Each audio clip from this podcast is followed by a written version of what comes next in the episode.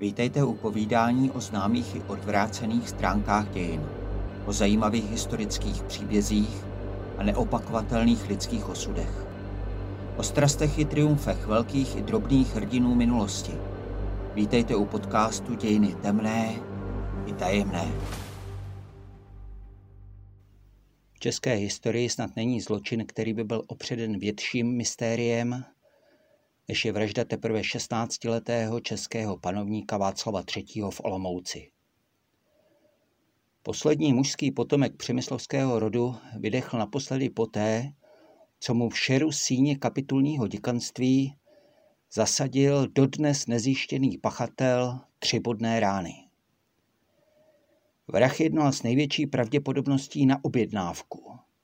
Okolnosti vraždy však zůstávají dodnes tajemstvím.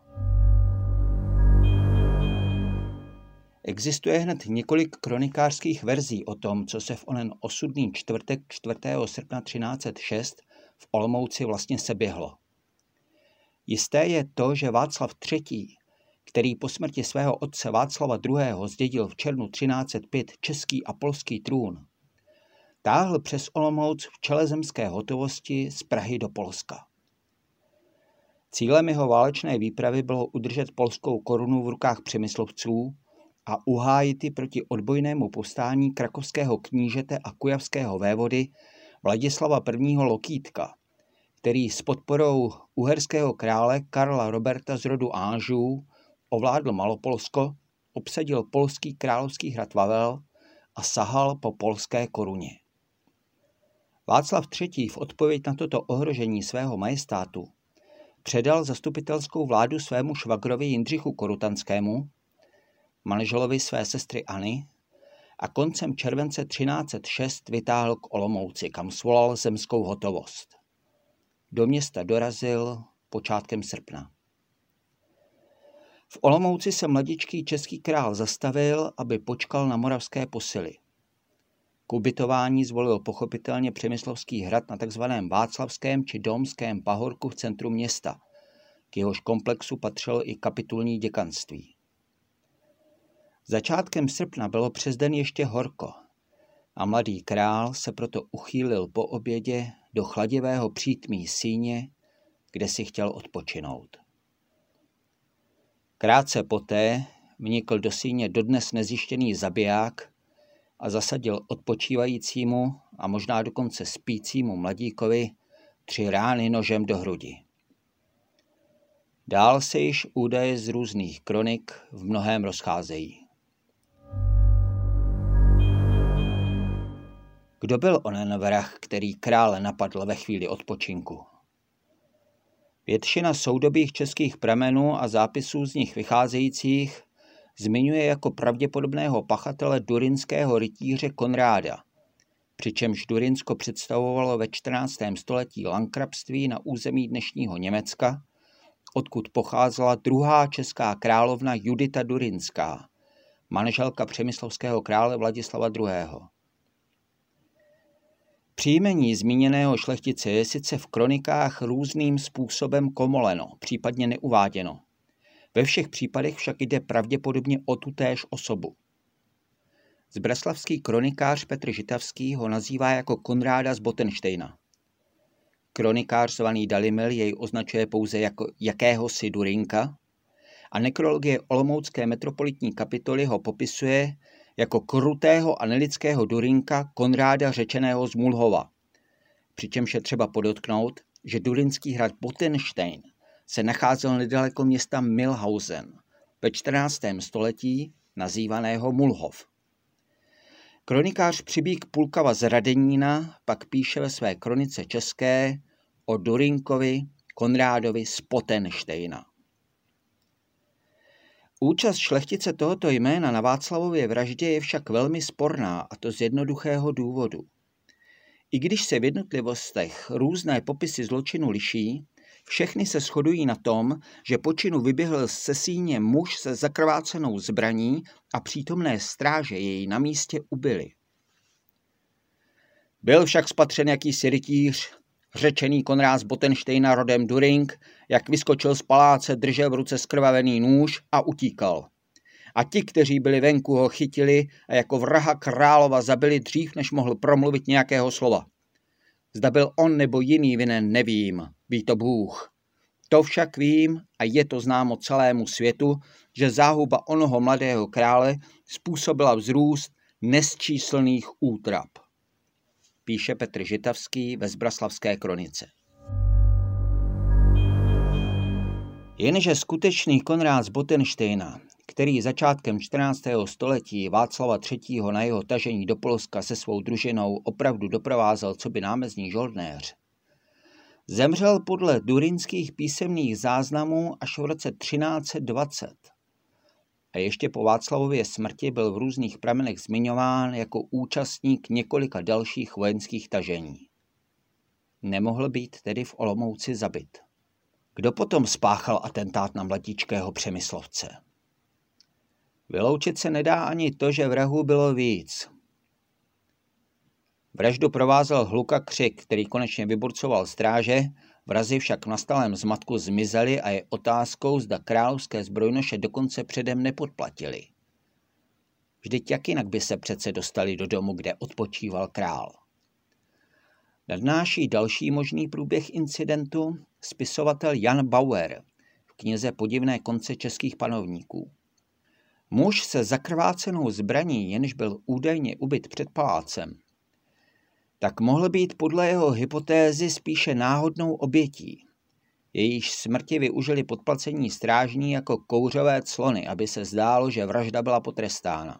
Patrně šlo o králova komorníka či dvořana, jenž pouze sebral vražedný nástroj. Preventivně však byl jako nepohodlný svědek zabit, nadhazuje Bauer. Skutečný pachatel, s největší pravděpodobností nájemný vrah, mezitím unikl a zůstal utajen. Ještě zajímavější historickou otázkou ale je, kdo a z jakého důvodu si královou vraždu objednal. Potenciálních zadavatelů, kteří mohli mít na smrti Václava III. zájem, je totiž celá přehršel. Jako první se nabízí již zmíněný krakovský kníže Lokýtek. Proti němu Václav III. se svou armádou táhl. Tomu atentát opravdu prospěl. Vojenské tažení se totiž stalo po Václavově smrti neaktuální a celé Čechy brzy upadly do vnitřních bojů o moc, což Lokýtkovi dokonale posloužilo pro rozšíření vlastního vlivu a sjednocení Polska pod svou nadvládu, kterou v roce 1320 završil svou korunovací na polského krále. Na druhé straně žádný ze soudobých kronikářů Lokýtka z organizace atentátu na českého krále výslovně nevinil. A motivu k olomoucké vraždě mohlo být mnohem více. Z mocenského hlediska totiž vyhovovalo Václavovo odstranění nejen Lokýtkovi, ale třeba také římskému králi Albrechtu Habsburskému, jenž velmi stál o bohaté stříbrné doly v Kutné hoře. Panovníkova smrt navíc nebyla proti mysli ani mnoha českým pánům. Václav III. si totiž řadu českých šlechticů údajně znepřátelil tím, že jim v opilosti furiansky přiděloval královské hrady, aby je následně po vystřízlivění vymáhal pod hrozbou smrti zpět. Podle kronikáře Beneše Krabice z Vajtmile si Václav nechával v takovém případě přinést hrněné hrnce se jmény přítomných velmožů a začal je jeden po druhém rozbíjet. Ty, pane, vrať mi hrad, který si vyloudil, nebo jinak jako hrnec tento rozbij hlavu tvou a kteréhokoliv jiného poddaného mě se protivícího. Mezi šlechtici, kteří mohli mít na českého krále třeba i z těchto důvodů spadeno, je v kronice Otakara Štýrského zmiňován například jistý Odelin z Wildensteinu, či jinak Odolen nebo Holen z Wildsteina, či z Vlčtína. Podle historika Karla Maráze ale mohla být objednavatelem vraždy i česká šlechta jako celek. Naproti tomu podle Bauera a podle historika Jaroslava Čechury padá mezi českými rody největší podezření na moravské Šternberky, tedy rod, který právě v té době ovládal severní Moravu. a jehož se proto bolestně dotkl králův úmysl založit na Valašsku nedaleko Setína cisterciácký klášter králův trůn, neboli Tronus Regis. Šternberkové totiž byli v příbuzenském vztahu s Matoušem Trenčínským a vytvoření nového kláštera mohlo narušit strukturu vzájemných kontaktů mezi štenberskými a trenčínského panstvími. Úmysl založit tento klášter přitom oznámil panovník jen krátce před svou vraždou, 14. května 1306. Král hodlal prostřednictvím cisterciáckého řádu upevnit svoje postavení na severu Moravy. Proto název královský trůn. Jenže když dorazil do Olomouce, ocitl se vlastně na šternberské půdě.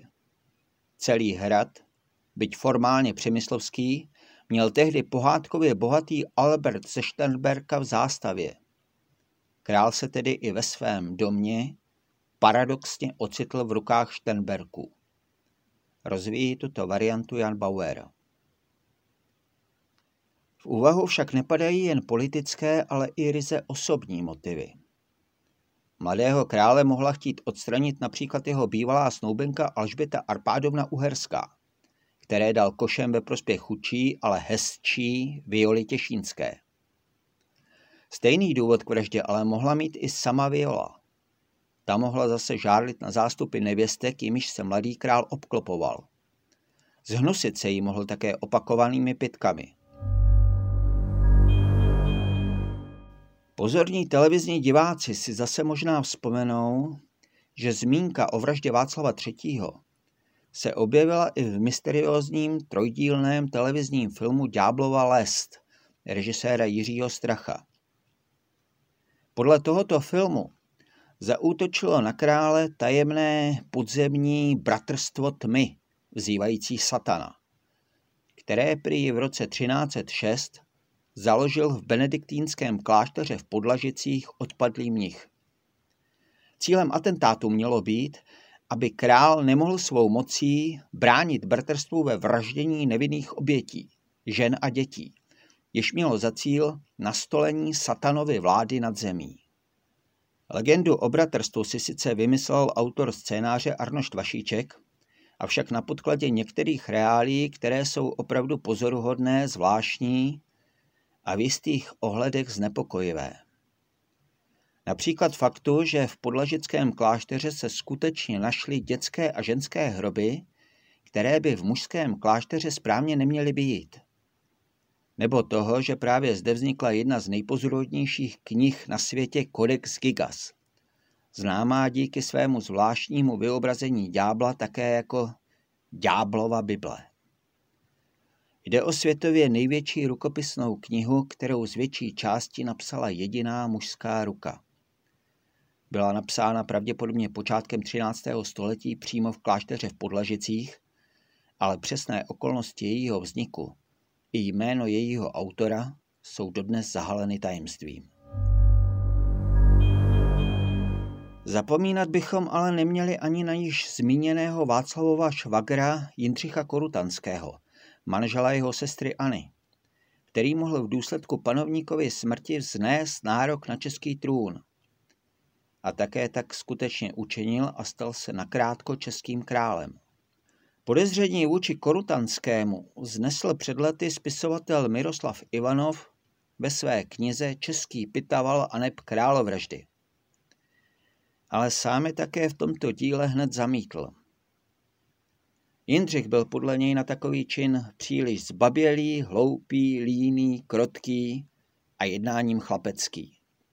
Tělo zavražděného krále bylo bez velkých okázalostí a průtahů pořbeno v Olomouckém domu a jeho válečná výprava se rychle rozpadla. Její účastníci ještě vyrabovali část majetků Olomoucké kapitoly a pak zamířili z Olomouce zpět ke svým domovům. Nit královské přemyslovské tradice, čítající již více než čtyři staletí, byla přetržena. České království zachvátila nejistota. Šlechta si nakonec svůlí lidu zvolila v září roku 1306 za svého dalšího panovníka opravdu Jindřicha Korutanského, jehož Václav jmenoval během svého tažení do Polska svým zástupcem a správcem země. Ale už při svolávání šlechticů k této volbě začaly mezi nimi vznikat rozpory.